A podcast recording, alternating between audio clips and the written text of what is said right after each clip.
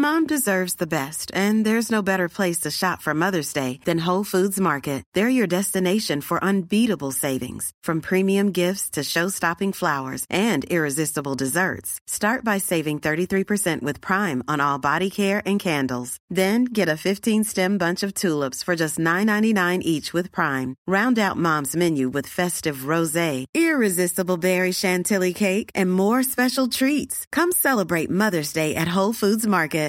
Ready to pop the question? The jewelers at BlueNile.com have got sparkle down to a science with beautiful lab grown diamonds worthy of your most brilliant moments. Their lab grown diamonds are independently graded and guaranteed identical to natural diamonds, and they're ready to ship to your door. Go to BlueNile.com and use promo code LISTEN to get $50 off your purchase of $500 or more. That's code LISTEN at BlueNile.com for $50 off. BlueNile.com code LISTEN.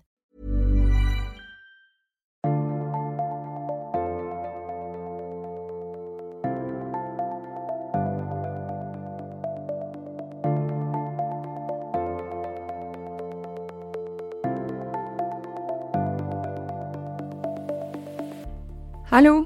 Du hører på episode 149 av Ingefær podkast med meg, Sara Lossius. Jeg håper at eh, ingefær gir deg verktøy og kunnskapen som skal til for et litt lykkeligere liv. Gjest denne uken er Melina Meyer Maglas. Melina er doktorgradsstipendiat ved Institutt for idrettsmedisin på Norges idrettshøgskole. Hun foreleser ved Akademiet for personlig trening, og hun er fysisk trener og idrettsfysiolog særlig interesse for utholdenhetsidrett og kvinnehelse. Dagens episode handler om stillesittende livsstil. Vi vet jo at trening og bevegelse er bra for oss, men hva gjør en stillesittende livsstil med kroppen vår? Og hva kan vi selv gjøre for å veie opp eventuelle negative helseeffekter ved f.eks. en kontorjobb? Eller som mange av oss erfarer i disse dager, en hverdag som i stor grad er innendørs hjemme. Er det noe hjelp for helsen å kjøre til treningsstudio når vi kan det igjen? Trene og kjøre hjem igjen f.eks.? Holder det med en gåtur?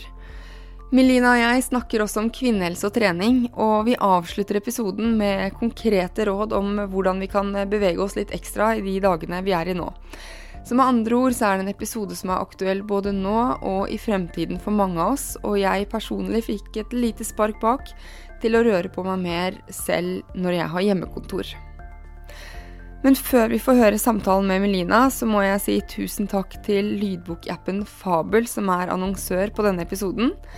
Med et skolebarn, et barnehagebarn og en baby og to foreldre som prøver å jobbe, er egentid noe jeg setter svært høyt eh, nå om dagen. Så jeg sniker meg til lydboklytting når jeg kan. Og faktabøker er gull. Jeg lytter til det samtidig som jeg er på trilletur f.eks., vasker huset eller rydder. Og jeg har tre anbefalinger til deg nå, og jeg tror du vil like alle tre. Nummer én Hvorfor vi sover av Matthew Walker, som handler om hvorfor vi sover og drømmer, og hva som kan skje når vi ikke sover nok. Det er en bok småbarnsforeldre kanskje ikke bør lese, eller bør lese, for å legge seg tidligere om kvelden, og her snakker jeg til meg selv. Tips nummer to er foreldremagi av Hedvig Montgomery, fordi det er ganske intenst å ha alle samlet under samme tak døgnet rundt, som det er i hvert fall hjemme hos oss nå om dagen. Boken gir nyttige tips og kunnskap for å skape litt foreldremagi i hverdagen. Tips nummer tre er Sara Dusher sin serie Vin på øret. Sara har gjestet Ingefær tidligere òg. I Vin på øret kan du lære om rødvin, hvitvin og musserende, og det kan være nyttig kunnskap til når eh, vi forhåpentligvis snart kan ha vinkveld med venninner og brife litt ekstra med kunnskap. Og Fabel tilbyr nå hele fire uker med gratis lytt om du sender en SMS med kodeord 'Sara' til 2280. Det betyr egentid, læretid, kosetid med gode bøker på øret.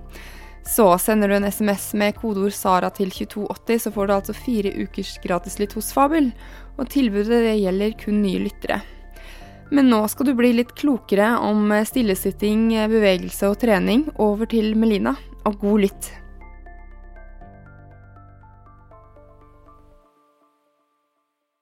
Melina, velkommen til Ingefær. Tusen takk, Sara. Veldig jeg gleder meg skikkelig. Å... Ja, jeg også.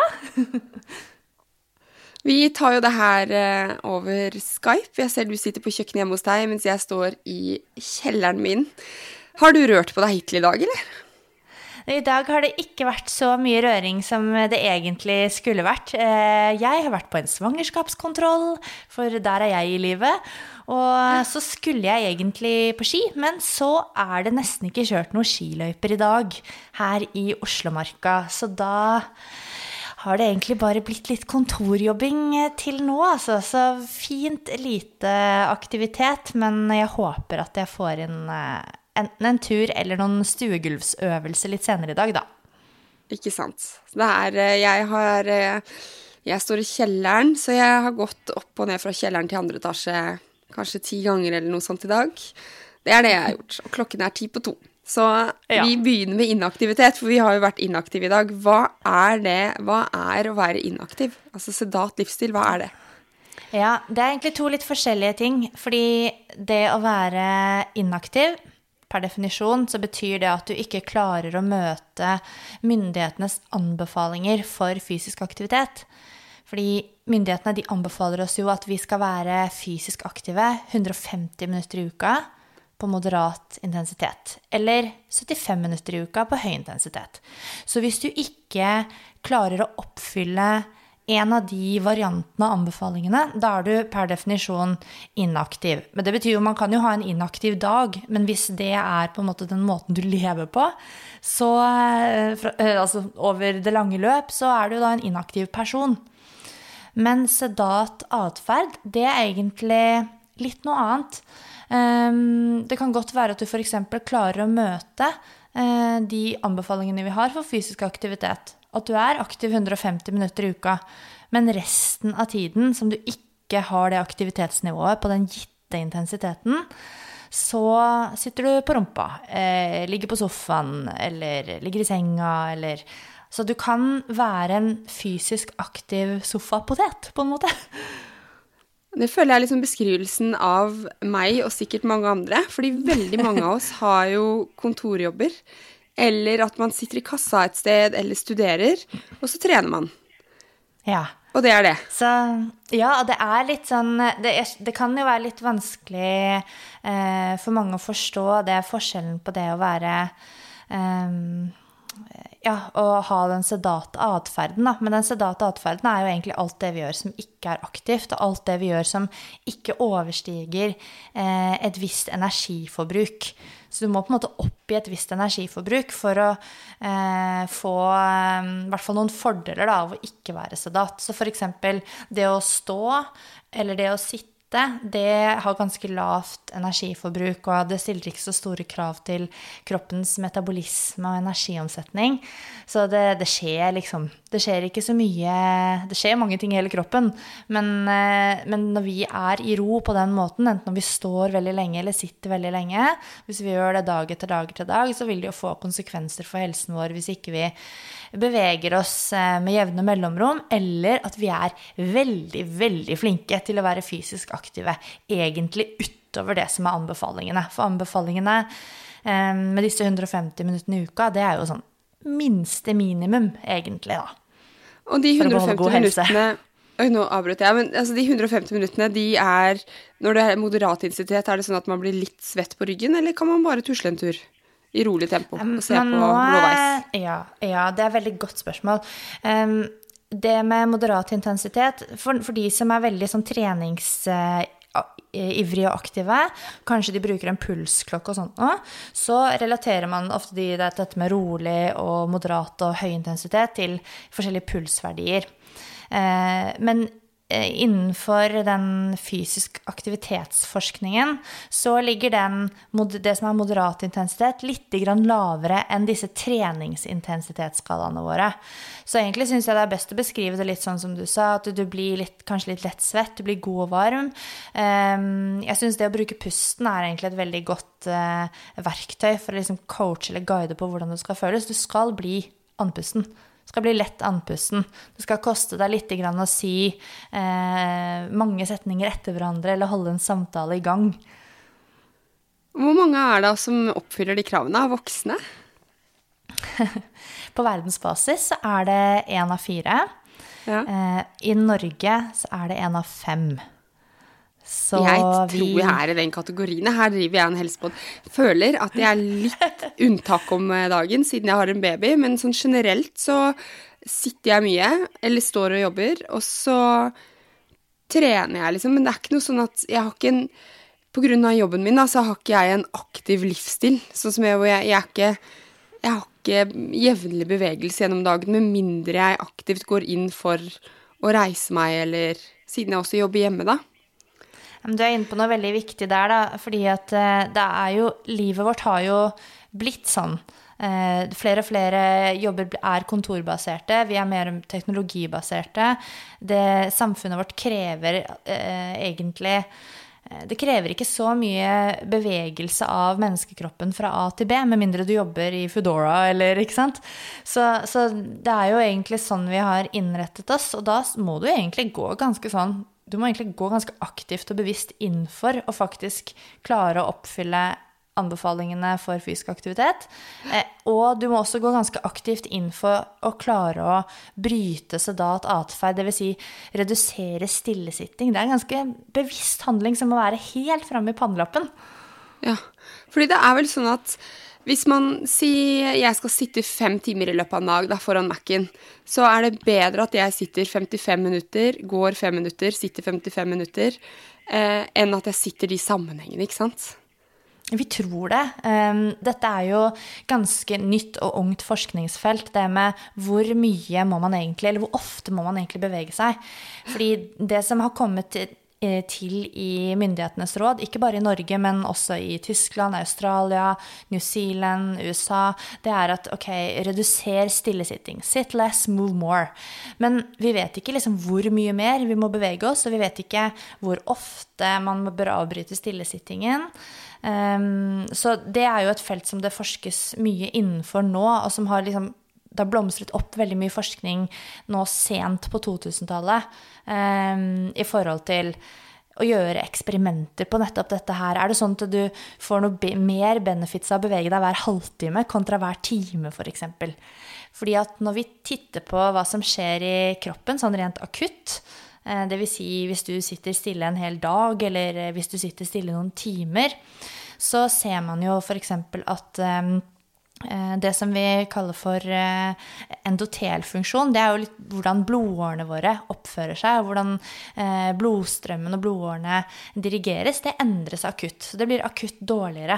Men så ser vi at ved å legge inn litt bevegelse, f.eks. hvert 20. minutt eller 30. minutt eller hver time, så får du bedre funksjon igjen.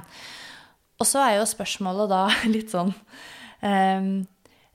Er det sånn at du da får reversert alle de negative tingene som skjedde i kroppen? Nå tok jeg jo bare opp én ting, da. Men er det sånn at du da får reversert alt bare ved å bevege deg litt hver halvtime?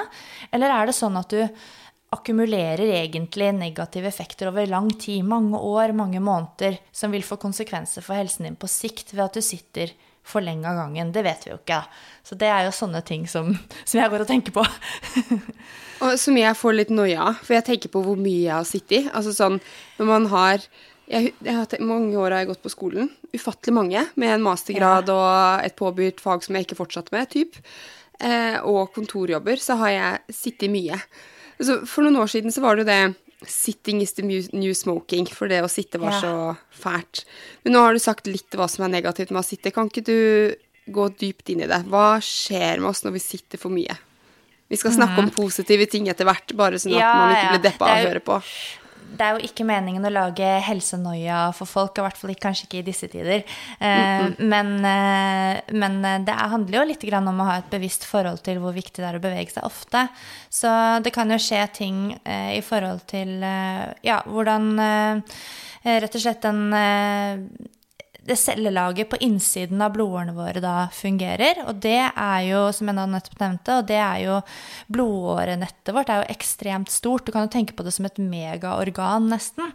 Ja, vi er jo veldig avhengig av eh, transport inn og ut med næringsstoffer, opprettholde en viss pH i muskulatur, i blod, alt det der. Så vi er jo litt avhengig av å ha en god blodårefunksjon, altså en god endotelfunksjon. Eh, så det er jo én ting, da. Ehm, og dette med eh, stillesitting eh, og sedat atferd, og også inaktivitet for så vidt, det kan påvirke hvordan kroppen din klarer å prosessere næringsstoff. Hvordan karbohydrat blir prosessert, hvordan fettstoff blir prosessert. Og det som vi er spesielt opptatt av da, er jo, det er jo egentlig å forebygge kardiometabolske sykdommer. Det er sykdommer som f.eks. diabetes, det kan være hjerte-karsykdommer. Sykdommer som både har med hjerte og blodårer å gjøre, men også andre indre organer. Som er altså de store folkesykdommene. Det er det vi er opptatt av å forebygge. For det er sånn at eh, måten kroppen prosesserer f.eks. karbohydrat og fett på, da, vil påvirke f.eks. hvorvidt man får plakkdannelser i blodårene sine over tid. Og det er jo noe som man ser at personer som er veldig lite aktiv, fysisk aktive, um, de har jo en, en, en, eh, dårligere eh, prosessering av fettstoff, f.eks. Blodfett. Og da det vet vi jo det at eh, hvordan blodfettnivåene er, og hvordan eh, aktivitetsnivået er, det henger tett sammen. Så det vi er opptatt av, da, er at folk skal ha Eh, rett og slett eh, gode forhold for å prosessere da, de store næringsstoffene, sånn at man ikke får det som heter arteriosklerose, som er da plakkdannelser og sykdom i blodårene, som kan lede til mer alvorlige sykdommer. Men er det sånn at eh, Du nevnte jo det med bevege seg jevnlig. Så hvis jeg har sittet en stund, og så beveger meg, da skjer det noe positivt? Mm, det gjør det. Eh, og så vet vi jo ikke akkurat mekanismene bak. Det er dette som er vanskelig da, eh, med å jobbe liksom, i det forskningsfeltet. Vi vet jo ikke eksakt hva som leder til hva. Eh, men det man ser, er jo at eh, da får du på en måte Ved å være fysisk aktiv jevnlig, så får du jo en eh, Du får redusert insulin, du får bedre glukoseregulering, du får lavere nivåer av det som vi kaller det dårlige kolesterolet, altså LDL-kolesterolet, i blodstrømmen din. Du får mer av det gode kolesterolet. Og så kan vi også se på mye mindre mindre bestanddeler. Forskjellige typer sånn fettstoffer, triglycerider heter de, og lipoproteiner kan vi også titte på og se at eh, de går opp eller ned da, i forhold til at vi, om vi beveger oss, og hvor ofte og hvorvidt vi beveger oss i det hele tatt.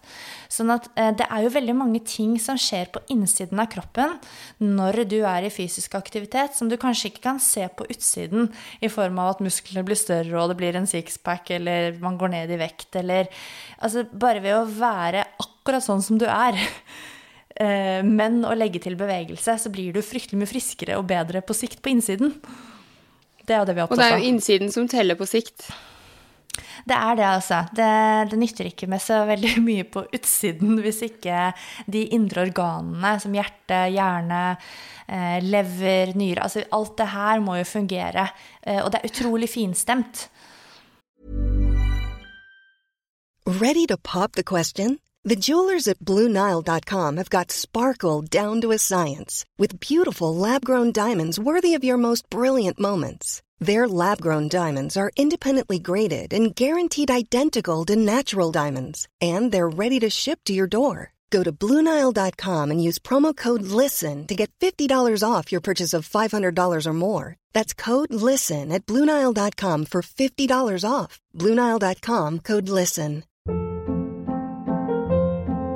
Hold up. What was that? Boring. No flavor. That was as bad as those leftovers you ate all week. Kiki Palmer here, and it's time to say hello to something fresh and guilt-free. Hello Fresh. Jazz up dinner with pecan-crusted chicken or garlic butter shrimp scampi. Now that's music to my mouth. Hello Fresh. Let's get this dinner party started. Discover all the delicious possibilities at hellofresh.com.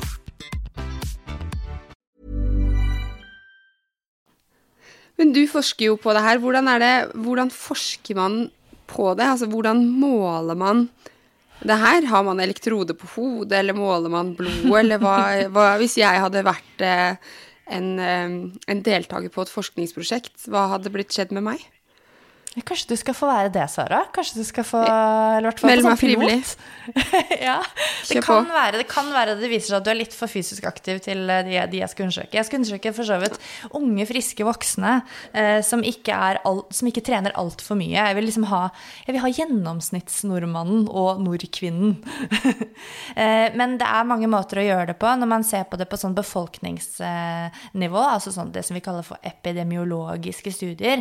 Da eh, titter man jo på veldig, veldig mange mennesker som kanskje har på seg aktivitetsmålere, eller de blir spurt på spørreskjema eh, hvordan aktivitetsvannet deres er, og så måler man f.eks. Eh, insulin på de, man måler ved blodprøver, da. Man måler eh, blodfett, man måler blodtrykk.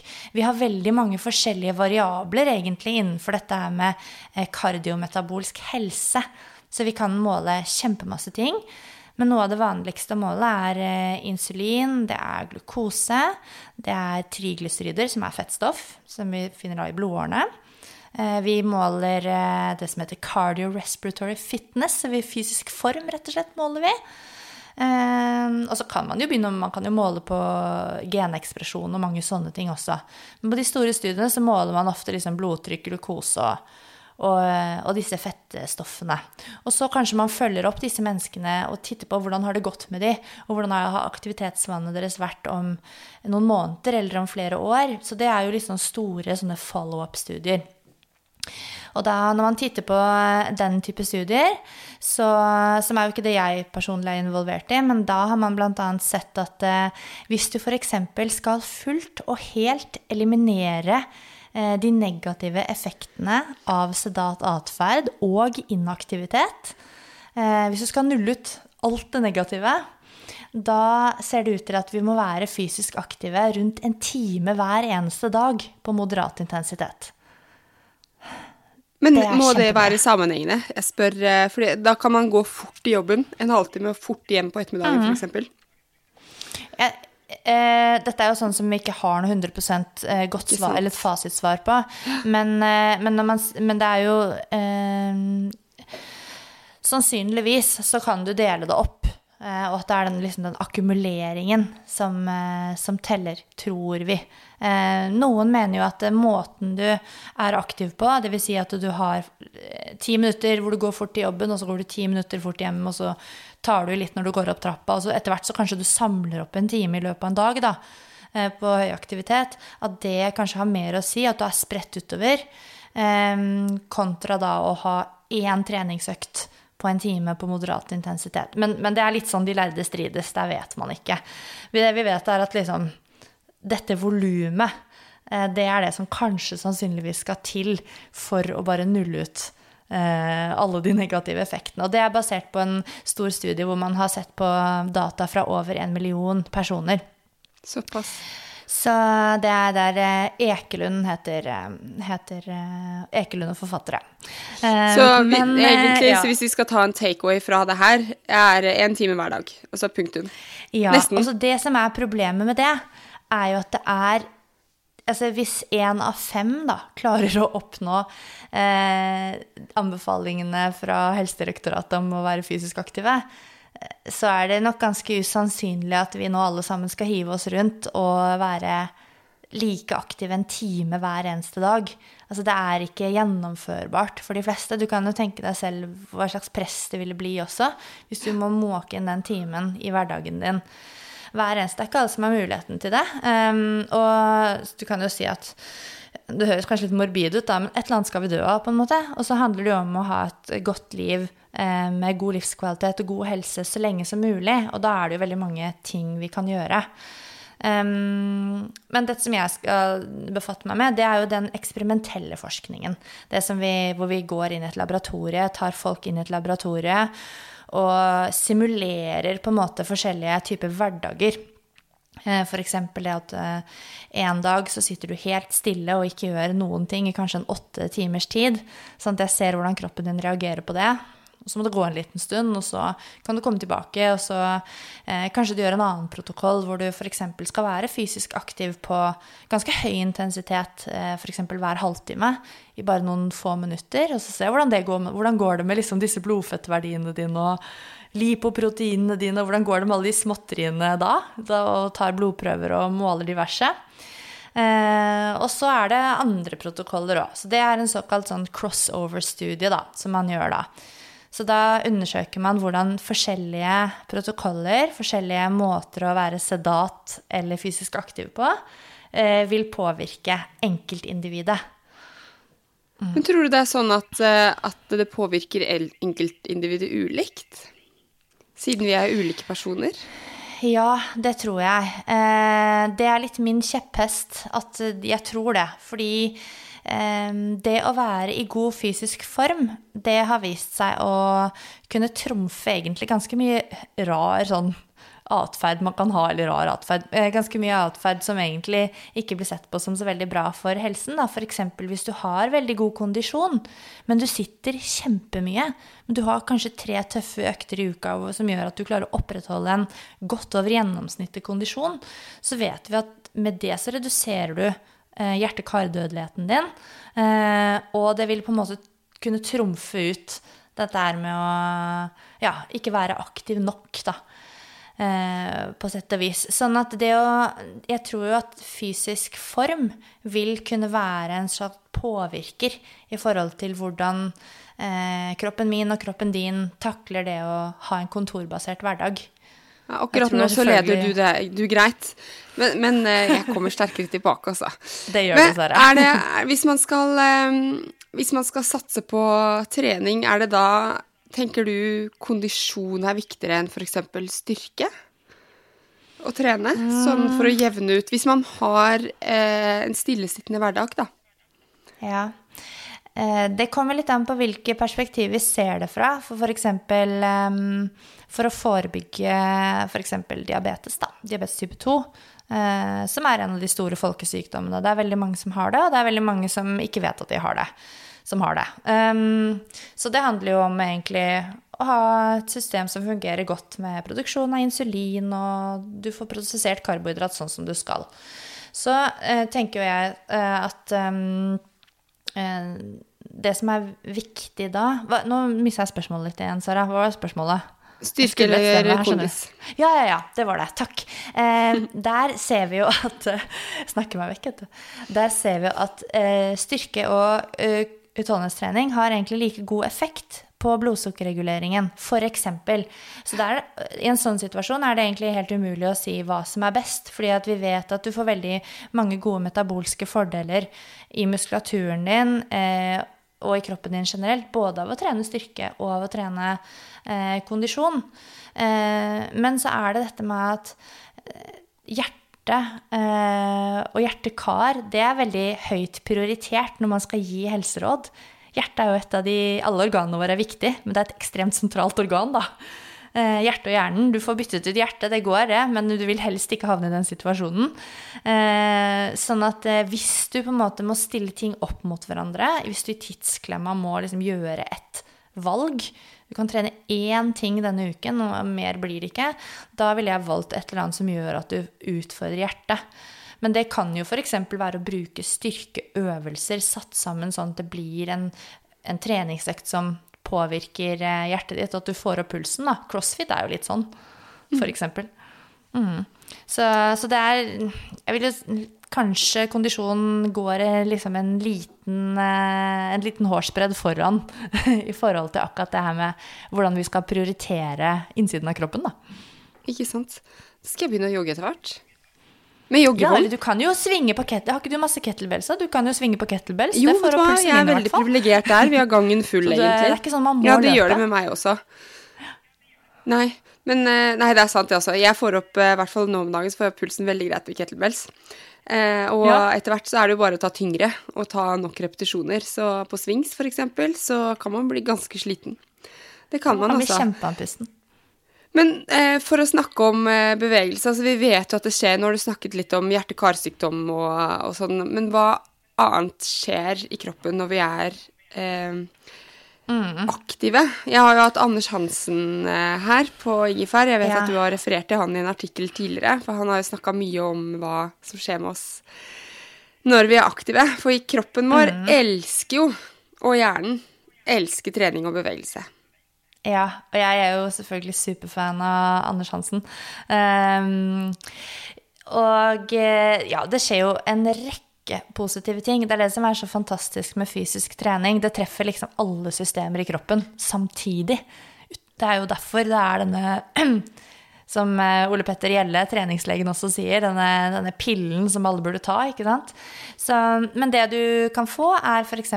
på um, kort sikt så kan du få forbedret uh, insulinsensitivitet. Så det er jo viktig med tanke på å forebygge diabetes. Du får en bedre, dermed får du en bedre blodsukkerregulering.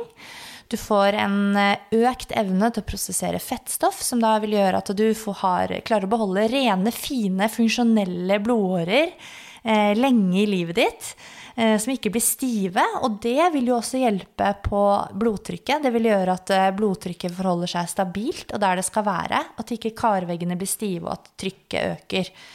Så, og i tillegg så får du en eh, Altså den generelle vaskulære funksjonen, da, altså hele den blodårefunksjonen, blir bedre. Og så kan du også få um, redusert inflammasjon generelt i kroppen. Nå er det jo sånn at trening vil jo gi litt grann, altså trening vil indusere litt grann inflammasjon, men det er jo på en måte forbigående, og så restituerer du deg, og så ikke inflammasjonen. Så det er ikke den typen jeg tenker på. Jeg tenker på mer i forbindelse med, med sykdom og andre ting, da. Og rett, generelt sett, sånn samlet, eh, så er det rett og slett sånn at du skaper deg forutsetninger for å leve, leve lenge og bra, da. Men er det noe Jeg tenker på, du forsker jo eller er opptatt av kvinnehelse også. Eh. Og det er bra. Og det er stadig flere som blir det. For det er jo mye som jeg forstår, så er mye av forskningen på trening gjort på menn. Og så tester man det på kvinnelige eh, utøvere, og så skjønner man ikke hva som går gærent, for vi har en syklus. Er det trening og kvinners syklus, er det noe vi kan eh, ha i mente der? Det er jo egentlig masse å ha i mente. Jeg vil si at Generelt sett så forskes det eh, for lite på kvinner. Og veldig mange av de treningsrådene som vi har, eh, som er basert på vitenskapen, de kommer fra forskning på menn. Men så er det jo sånn, eh, som eh, uttrykket sier, at eh, kvinner er liksom ikke små menn med pupper. Um, og det, det, som jeg i hvert fall har observert, og flere andre uh, fagfeller og kollegaer òg, er at det gjøres liksom en litt for slett jobb. Eh, når man skal titte på hva som skjer med kvinner. Eh, for eksempel så eh, er det jo sånn at noe som, som, jeg i hvert fall ønsker at flere forskere skal gjøre, og kommer til spørsmålet ditt, men det er liksom å titte på og undersøke når er det denne kvinnen som er deltaker i dette forskningsprosjektet, når har hun sine forskjellige faser i syklusen? Fordi det vil jo påvirke metabolismen veldig. Og når jeg skal forske på metabolismen, så må jo jeg vite hvordan den syklusen er. Fordi hvis ikke så vet jeg jo nesten ikke hva jeg måler på, holdt jeg på å si. Eller hvilke, hvilke forhold jeg måler under, da. Så det kan ja, for det er forskjell på follikkelfasen og lutealfasen, f.eks.? Ja, ikke sant. Mm. Fordi at i follikkelfasen så vil jo eh, Da begynner jo østrogen å øke, blant annet. Og så er det jo forskjellige sånn forløp med, med alle disse mm, eh, hormonene som da skaper en eggløsning, og hvis ikke det blir baby, så blir det menstruasjon. Um, og så er det jo sånn da, at de som kontrollerer for um, Eh, for denne menstruasjonssyklusen i sine studier, de eh, tester som regel kvinner når de er i follikulærfasen, som er en ganske sånn eh, hormonelt stabil fase. Men det som er litt interessant der, er jo at det er da kvinner egentlig ligner mest på menn. Er det rett etter mensen, ikke sant? Ja, så det er jo litt sånn urettferdig. Ja, det er litt urettferdig overfor oss at vi bare skal forskes på da også, eh, når vi er i den ene fasen. Fordi den er ikke så Altså, det er jo ganske kort, egentlig. Vi, jo, vi har jo andre faser òg. Så da er det egentlig, egentlig, mye å ta tak i da, når man skal titte på kvinner. Um, men sånn, i forhold til treningen så vil jo jeg si at eh, sånn som man opplever um, Hvordan du opplever menstruasjonen, vil jo kanskje diktere litt om hvorvidt man skal ta hensyn til den i forhold til treningen sin eller ikke. For noen har jo veldig lite eh, symptomer, veldig lite PMS, da. Eh, men andre er fryktelig, fryktelig plaget. Og hvis man er fryktelig, fryktelig plaget og opplever å få liksom hver eneste pokker meg bidige måned, så har man liksom dårlige treningsøkter i den delen av måneden. Så er jo ikke det noe morsomt, og man får dårlig selvtillit, og man føler seg ikke noe bra. Og da kan det være lurt å prøve å eh, regulere treningen sin litt etter syklus. Det blir en slags sånn naturlig måte å periodisere treningen på. Så, mm, men, men, hvis ikke man liksom har noe sånn, legger noe spesielt merke til det, så tenker jeg at da trenger du ikke komplisere ting mer for deg selv. Eh, men min erfaring er i hvert fall at det er veldig mange som opplever en bedre treningshverdag ved å tilrettelegge etter syklusen fordi at de er plaget med dårlig prestasjon eller sliten, slapp, eh, ja, hormonell på alle måter, da, eh, før eggløsning. Før eggløsning? Altså, eller før mm. mensen? Ja, før mensen. Før mensen. Så det blir jo, ja, det blir ja. jo på en måte før eh, Ja, i Når når det er eh, eh, Ja, rett før mensen begynner. Ja, måtte, er, Nå er det jo en stund ja, siden jeg har hatt mensen. Siden ja, Samme her, så jeg må også tenke litt. Ja.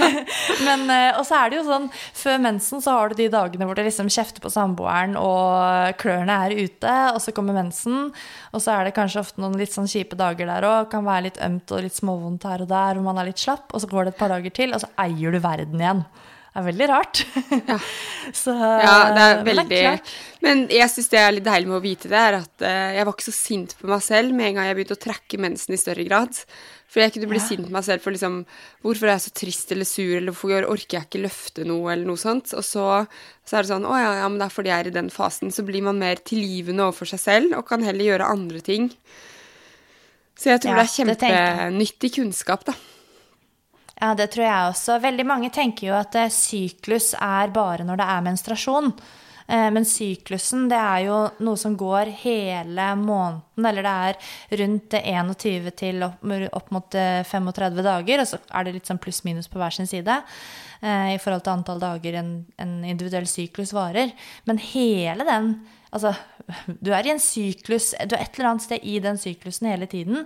Og så er det forskjellige faser, og menstruasjonen er jo en bitte liten del av det. Men i løpet av den syklusen så, så svinger jo, som, ja, som vi må ha merket da, humøret og Uh, og prestasjonsevnen kan også påvirkes. Så det er for noen idrettsutøvere Nå er jeg litt inne i idrettsverdenen, og det er jo mange som påvirkes ganske kraftig av menstruasjonen. Så man liksom går og håper at og prøver å ordne det til så man kanskje ikke får menstruasjon under et viktig mesterskap eller ja, sånne ting, da. Så, og for noen så går det utover jobben, og for noen så går det utover eh, ja. Så det er liksom det er, en, eh, det er en hodepine for mange, det å liksom vite hvordan du skal eh, Ja, livet går jo videre selv om vi har mensen, så vi må jo prøve å innrette, innrette oss på et vis på et eller annet klokelig vis. Men jeg har lyst til å bare spørre deg litt om trening versus bevegelse. Er det, er det, mm. Kan jeg bare bruke de begrepene om hverandre, eller er det forskjell på de? Mm, trening er jo noe som skjer systematisk, eh, regelmessig og over tid. Eh, så hvis det er litt systematikk i det, så kan du kalle det trening. og hvis ikke, så kan du kalle det bevegelse eller fysisk aktivitet eller Trening er liksom noe planmessig. Skjønner. Så det å trille, mm. trille lysen i en tur, det er på en måte ikke trening, det er min hverdagsbevegelse. Ja. Når du, når du spør sånn, så vil jeg jo si eh, Det kommer litt ikke sant? For hvis, hvis du hadde vært i eh, mye dårligere form enn du sannsynligvis er i, så vil du nok få en treningseffekt av å gjøre det eh, daglig. Eh, men så blir det etter hvert en del trilling, og da og, og, så, du må kanskje gå på litt da, i noen motbakker for at det skal være trening for deg. Så belastningen vil jo kanskje også kunne avgjøre litt om det er trening eller om det er bevegelse. På en måte. Si ikke det, altså. Nå tenker du veldig positivt om meg. Det må jeg si. Men, men eh, eh, jeg har jo deg som kilde i, eh, i boken min, og, og, da mailet vi en del fram og tilbake i sommer. Eh, og da er det sånn at hvis man har en ganske stillesittende atferd, hvis jeg forstår deg rett, så skal det ikke så mye til for god helseeffekt. Men hvis man er ganske aktiv, så skal det ganske mye til for å få god helseeffekt. Ja, det er sant. Eller? Mm.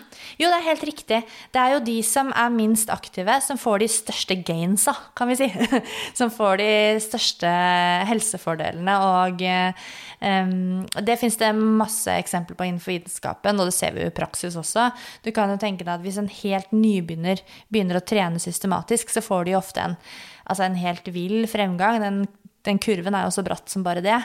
Eh, men hvis du har trent eh, systematisk lenge og skal bli bare litt bedre, så, så, krever det ganske mye jobb bare for å bli et par prosent bedre. Så, mm, så, egentlig så er det viktigst for de som er minst aktive, de som har mest kontorbasert hverdag og kanskje ikke så regelmessige og planmessige treningsvaner ellers. Det er fordi det er viktigst med hverdagsbevegelsen. Det er viktig for alle, men det er nok aller viktigst fordi at de tar trappa.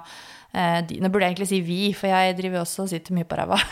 Men eh, ja, at vi, vi, tar trappen, og at eh, eh vi går av busstoppet et takk før. At vi går og snakker med eh, en kollega i etasjen over istedenfor å sende mail opp. Altså sånne småting. Da. Det, har, det har betydning, akkumulert sett. Det er veldig godt å høre, da, for man kan jo fort tenke sånn Vet du hva, den uken her er kjørt. Jeg kommer ikke til å greie tre eller fire timer trening eller sånn. Og da er det sånn eh, En effekt jeg snakker om i boken eh, som handler om vaner, er den what the hell-effekten. What the hell? Mm. Da gidder jeg ikke gjøre en dritt, for jeg har ikke tid til det uansett. Men så alle de små tingene du snakket om, er jo ikke I hvert fall ikke for meg uoverkommelig. Nei, og det Jeg tror eh, du er inne på noe veldig viktig der, hvis vi skal få flere til å redusere stillesitting, da, og flere til å klare å være like fysisk aktive som myndighetene ønsker at vi skal være, som er det minste minimum, så er det litt sånn alle monner drar. Og jeg kan selv ta meg selv i å tenke sånn Nei, men nå tar jeg heisen her, fordi hva har det å si, egentlig? Altså, man glemmer liksom Eh, at den oppsamlede effekten av eh, fysisk aktivitet, eller av det å bevege seg, kan ha ganske stor effekt for helsen på lang sikt. Bare det at du liksom bærer kroppen din opp en trapp, det er som å gå en bratt bakke. Det har en kjempeeffekt på lang sikt kontra å ikke gjøre det. Så det er, det er umåtelig viktig faktisk eh, å prøve å se seg selv litt utenifra og se mulighetene rundt seg i miljøene sine for hvordan kan jeg klare å transportere min egen kropp? Hvordan kan jeg flytte på meg litt mer? Altså, da lurer jeg på, siden vi tar opp det her eh, og er inne, fordi nå er Norges befolkning inne, og jeg vet ikke hvor lenge vi skal være inne. Det er ikke sånn at alle er inne. Vi kan gå ut eh, foreløpig her på Nesodden. Men mm. veldig mange av oss har jo mistet den. Gå til bussen, gå til jobb, eh, gå til lunsjen i kantina. Altså, hva kan vi gjøre? Tre tips fra Melina for å gjøre hverdagen vår litt mer aktiv i den situasjonen mm. vi er i nå. Ja, noen tips. Jeg har noen gode tips. Og det er rare Det er veldig merkelige tider vi er inne i med denne koronaen. og jeg har tenkt på det mye det siste døgnet, egentlig. At eh, nå hadde det vært interessant å gjøre noen målinger på folk, tenker jeg da. Men eh, det som man kan gjøre, det er faktisk, og det fins et par, ikke sånn kjempemange, men et par eh, som har studert dette også, det er å bruke TV-reklamene. Folk ser mye mer på TV nå, har på nyhetskanalen hele tiden. Det er mye mer strømming på nett osv. Så, videre. så hvis noen nå som er permittert og ikke får gjort jobben jobben sin, eh, og rett og slett man må bare Det blir mer Netflix. Når det har gått én episode, så må du opp og gjøre et eller annet. Du må bevege deg i leiligheten. Om du gjør ti sånne air squats, eller om du eh, setter på en klesvask, eller om du må i hvert fall opp og stå og endre blodtrykket, endre blodstrømmen. Ser du på TV, så hver gang det er TV-reklame, reis deg. Kom deg opp av den stolen, opp av den sofaen. Eh, for plutselig, det vet jeg i hvert fall selv, når jeg sitter og titter på TV eller koser meg med en serie Plutselig har det gått tre episoder, gitt. Så, og da har jeg sittet veldig lenge. Um, og sam, også bruk disse varslene på, på mobiltelefon eller eventuelt aktivitetsklokker, og ikke ignorer de. Fordi de er viktigere enn noen gang nå som vi har mindre areal å bevege oss på. Når vi nå er uh, enten noen er i karantene, eller uh, vi har rett og slett har hjemmekontor da, og, og skal ha litt sånn sosial distanse til hverandre. Så det å bruke TV-reklamer, bruke liksom Man må lage litt sånn hacks, rett og slett. Um, og så er det jo veldig mange som poster utrolig mye bra, kreative eh, hjemmetrenings-, stuegulvsøkter på Instagram om dagen, da. Så det som går an, er jo å bruke den lagringsfunksjonen som er nede til høyre på bildene på de man syns er litt kule. Og så lage seg et lite sånn bibliotek på Instagrammen sin med forskjellige økter som kan gjøres. Og masse er jo Man trenger jo ikke mer enn sin egen Ja, det var det du skulle si. Altså, man trenger jo ikke mer enn sin egen kroppsvekt. Jeg syns det er tungt nok i massevis. Ja, det syns jeg òg om dagen. Du har en ekstra kul på magen. Så da, og litt ellers også. Det får man jo når man er gravid. Så det, jeg tror også det er fint, og det er også en fin måte å Altså, vi blir Det å være isolert fra hverandre, det gjør noe med mentalhelsen vår også. Det gjør noe med mentalhelsen i befolkningen. Så det å kunne hjelpe hverandre og heie på hverandre med å? Hvis du gjør en økt som du har plukket opp fra en eller annen helt tilfeldig person, om du bare gjør én av de øvelsene i den økten, så kan du takke den personen som la ut den økten eh, på Instagram, og at man viser litt eh, solidaritet og støtter opp om hverandre i en periode som nå er litt sånn usikker og vanskelig for oss i befolkningen. Mm. Det tror jeg kan også være en sånn fin eh, mental bonus. Men det spiller søren meg ikke så stor rolle hva du gjør, tror jeg, um, i forhold til uh, sånn som situasjonen er nå. Det er mest å bare ikke bli sittende uh, for lenge av gangen. Og klarer man å legge inn en treningsøkt på ti minutter, kvarter, halvtime, hva som helst, par ganger i uka, nå når vi ikke har disse vanlige uh, gangeatferdene våre hit og dit, så tror jeg også det vil hjelpe mange til å vedlikeholde god helse. Ja, og psykisk ikke minst, fordi det er mm.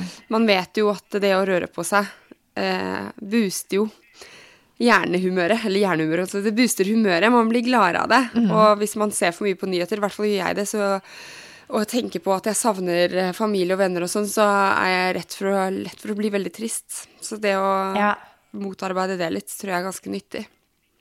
Ja, det er det. Det er jo ikke uten grunn at det å være fysisk aktiv er jo en del av et behandlingsopplegg eh, for personer med depresjon, f.eks., eller Ja, så det er jo det er, det er mange Det er igjen at eh, exercise hits all systems. Det er veldig mange effekter du får samtidig. Eh, og så trenger det ikke, som du var inne på, da, så det trenger ikke være trening, fysisk trening, alltid. Det kan bare være å gå en tur eller gjøre Altså husarbeid vil være å avbryte sedat atferd, f.eks. Det å vaske gulv, støvsuge Jeg tipper at mange har det så rent nå som de aldri har hatt det før, da. Men Si ikke det. Jo, faktisk. Det er sant, det, altså. Men du Melina, tusen takk for at du gjorde oss eh, litt klokere, og jeg tror også litt inspirert til å trene litt. I hvert fall skal jeg kanskje prøve meg ut på en joggetur etterpå. bare hyggelig, Sara. Tusen takk for meg. Sånn, det var episode 149 av Ingefær med gjest Melina Meyer Maglas og meg, Sara Lossius. Jeg håper du blir inspirert til å bevege på deg på et eller annet vis. Og inntil vi høres på torsdag med Ingefær Shot med også Melina da, ta vare på deg selv og de du er glad i. Ha det.